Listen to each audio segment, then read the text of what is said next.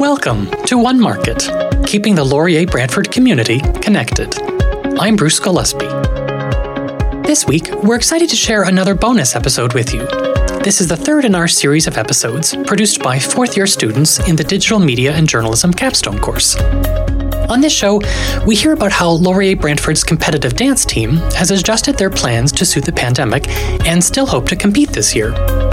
Then we hear from a criminology student who recently launched his own clothing line, and then we check in with the Students' Union to find out how clubs and associations are operating virtually. All that and more coming up on this episode of One Market.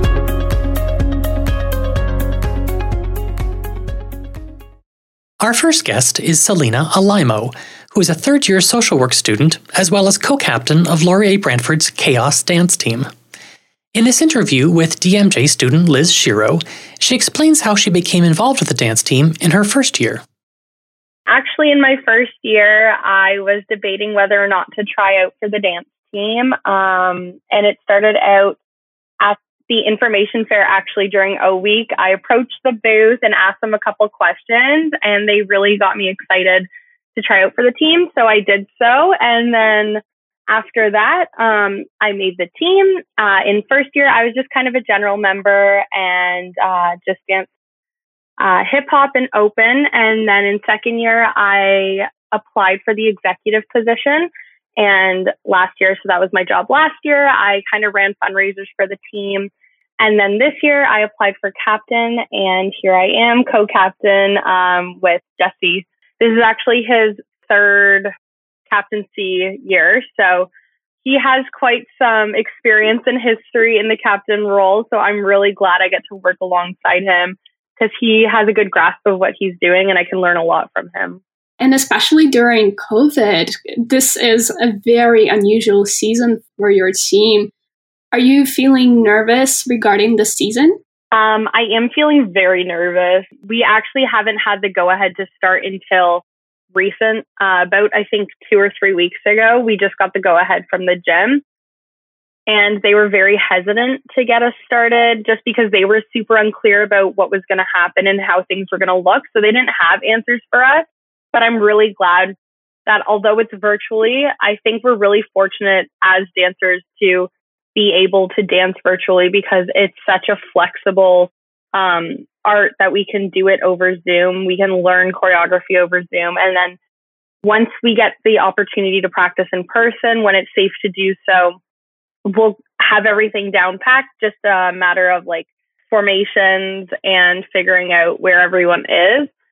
So I feel really fortunate that we get to practice over Zoom and still have a team this year. The season's going to look super different and I'm a little nervous, but I feel like once we get off the ground, moving with everything, it'll slowly pick up. I think the KAOS team is so skilled. I've had an opportunity to watch you two years in a row. First year of university and second Aww. year I went because some of my friends were on it. And it's so fascinating So all of you can just like move yeah. all in the same time. It's it's incredible. Thank you. Yeah, we love our showcase. And this year are you going to have a showcase also? We would love to. We don't know the answer to that question yet. It may be virtually, if anything. So if we do get the opportunity to be together in person and do it virtually, maybe like a Facebook Live, um, something like that would be super cool to happen. So we do want it to happen. We're just unsure how it will look yet. When I saw the news that you're still putting a team together, I had so many questions including how are you going to practice and are you going to do any competitions? Because competitions is basically one of the most important parts of your uh, whole entire season. Competitions is basically what we practice for. We practice to compete because we are a competitive team. And then going along with that practices are going to be super different. Obviously we're not together. So if there's partner work or lists it's going to be hard to um, practice that itself. So we're just working virtually right now with what we have via Zoom until we get the go ahead from the gym to practice in person. When that does happen, we have to practice through gym facilities. We're not allowed to use outside sources or studios. So that'll be a little bit of a change for us as well. So competitions this year are running. All three of the competitions that we have interest in are planning to compete. Um, whether it'll be via video, uh, some are planning on playing videos for the judges, and we get judged that way, so we don't have to uh, travel or put ourselves at risk. Some competitions are willing to do a showcase style, so we go in as a team, compete all of our dances, um, and then leave as a team, and then they sanitize the whole building. Then another team goes in. So there are options for us if we do compete. It's just a matter of the health and safety of what's going on with COVID at the time competitions happen, and then if the school allows us to, because we are under the school. So if the school says we can't compete, unfortunately, we wouldn't be able to. Uh, so fingers crossed for that.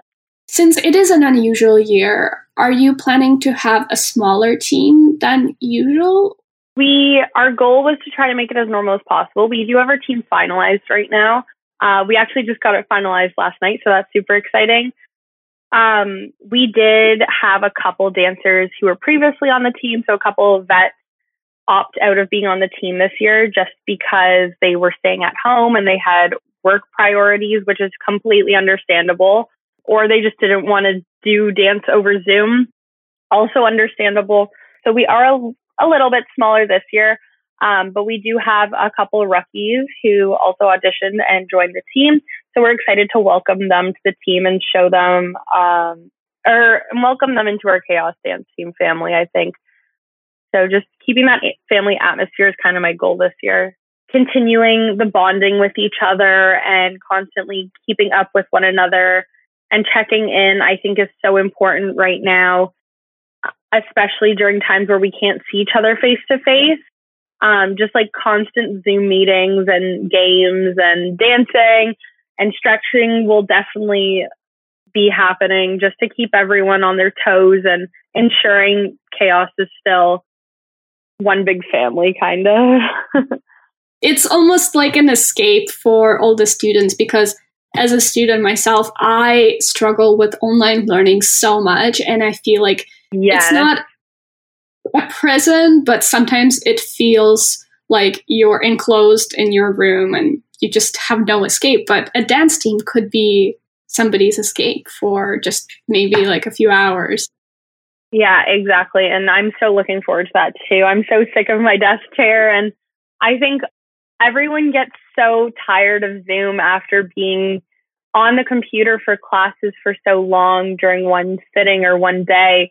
It will be nice to just put my laptop down and the laptop watches me for once instead of me watching the laptop. Like I get to dance, I get to move around um, in my little living room, but it's better than me sitting in my desk chair. And that's what I'm so excited for.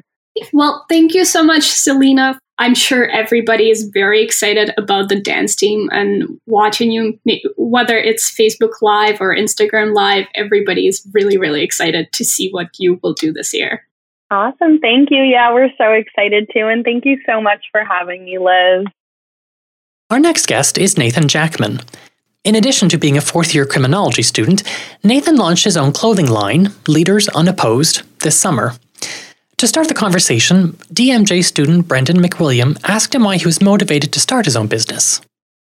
Uh, the motivation was uh, I was tired of working under people. I wanted to start my own thing and have something I can say I did myself and on my own. Really and truly, the business aspect of it was just there. It was just because my my mom has her own business, so it, that kind of had the driving motivation for me, and that's what really dragged me to start my own business.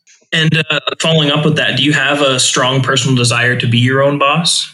A very strong desire to be my own boss. That's like my main goal. Because as much as I would love to work under someone, having my own thing that can, I can say is my own means the absolute world to me.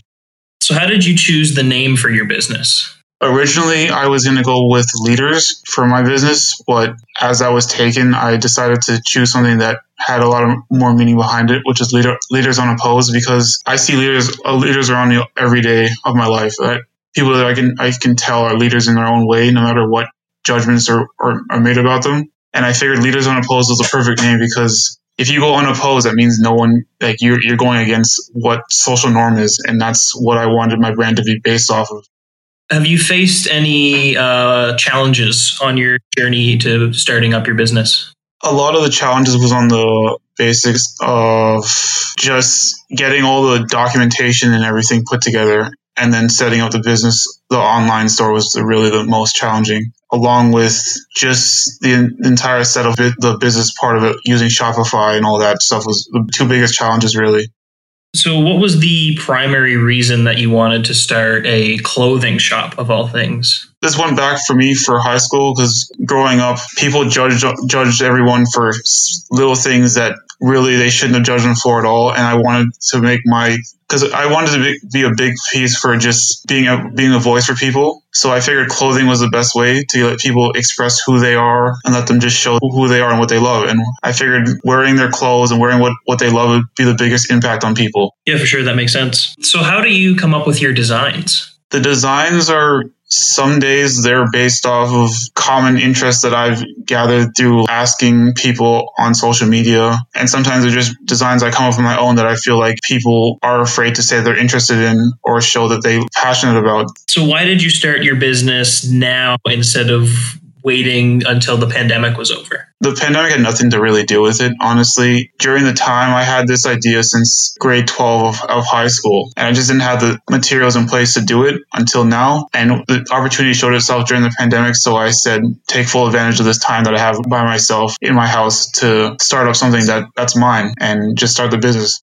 So, what would you say are your personal goals for this business? My biggest goal is just to have a platform that shows off that people, everyone's leaders in whatever they love, whether it be if you like anime or if you like rocket ships and people people judge you on that. I want it to be a place that's open to everyone. Because like a lot of other other brands that I've looked at, they have one specific focus on like either your skateboarders, your girly girls, like your athletes, or like it's, it's specific to one specific category. Whereas mine, I want be open to everyone.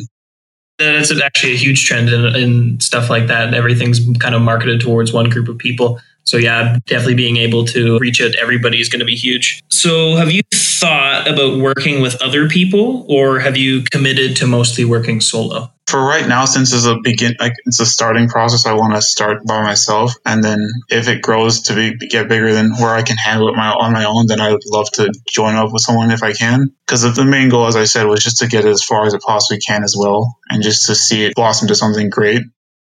So, how much time are you committing to the business per week while balancing school? Uh, I'd say per week, maybe two out of the three days per week. I'm I'm really focusing on the business. So, how did you decide to price your items? Well, that was a long process. Within for me, it took about two to three months to really figure out the pricing aspect of it. I had to search up different brands, smaller name brands that I've seen my friends do, and just base it off that. And really, for the pricing, it was I looked at the averages and I wanted to be like the, on the lower end of the averages. Because for averages for beginning brands the price it was was for shirts especially was like between 45 to 90 dollars. And i was like i don't want to be on the high end of that because then you lose customers for that. So i focus on being on the lower end of it pricing and stuff like that.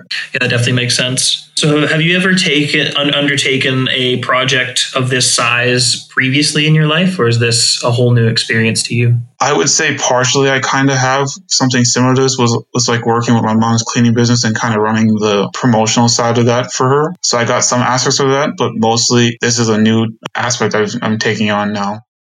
Yeah, for sure. So, could you give any advice to students? I say students just because you're a student doing this, even anybody in general who are thinking about starting their own business? The biggest advice is, I would say, is don't let them tell you you can't do it because in reality, it's possible. Just have to have the, right mindset and to have the right backing to really push through and get, get it done. Perfect. Thanks for talking to me on this. I appreciate it. No problem. Our final guest is Kristen Gilmore. She graduated in June and now works as the Students' Union Vice President of Programming and Services for the Brantford campus. In this conversation with DMJ student Katelyn Law, she explains what it's been like to move all the clubs and organizations on campus online. It's been a very big learning experience, I think, for not only just speaking for myself, but I think I can speak for the Students' Union. It's been a very um, different time, and we've had to use a lot new, like a lot of new like approaches to things. Um, so like even just like really redefining like what a like what success in an event looks like, and kind of just like the whole transition from it was just not a lot changed. Sometimes like it felt like this the passion and like the essence of what a students union event is really stayed the same. There's still that like sense of like community that we build, but it's just different programming now. It's just kind of taking everything with a virtual spin, really. I've also kind of seen that they push for more like dual campus events since it's a bit mm-hmm. easier now to do that. Yeah, absolutely. Like we have been working so closely with Waterloo, which I think from a students union standpoint in Brantford, like we've been wanting to do this a lot more, but it's it's really hard with just like the difference in campuses. Like we do know that like there's something special about the Brantford campus, which kind of makes us different from the Waterloo. But I think with COVID, it really has honestly brought us so close together. And we've been realizing that, like, how haven't we been doing this before? Like, we've been like, it's been really nice with the promotions and stuff. And even just like coming together with like other people's brains who have the same like passion or interest. Like, for instance, like people in EcoHawks, right? Like, it's super easy to be a person who has that passion for the environment. And now you're talking with another coordinator in Waterloo who has the same passion as you, right? So it's really easy to make those connections through our committees, but also just like it helps us with like the bigger events and everything. And especially because things are a little bit different and a little bit harder to plan, it's kind of nice just to have two brains on it. Yeah, it's really cool that we're kind of pushing more for like one school, whereas before it would always be like, oh, Waterloo campus, Brantford campus. Yeah, exactly. We're really kind of like coming like synchronous with them, which has been really really great. And like my counterparts in Waterloo are fantastic. Um, I think we have like honestly like a very, very, very strong team. A lot of people on our team who love challenges. So I think for the most part, we're all really doing, I mean, not to brag, but like I really do feel like we are doing what we can with the most. One of the things that I really miss is the presence of the different committees on campus. Yeah, absolutely. Like we do really miss seeing everybody and we really obviously do miss that like in person interactions. Um, we also do find like it is kind of hard sometimes to recruit people, and it is kind of hard to sometimes get big numbers out to events just due to the nature of online environments.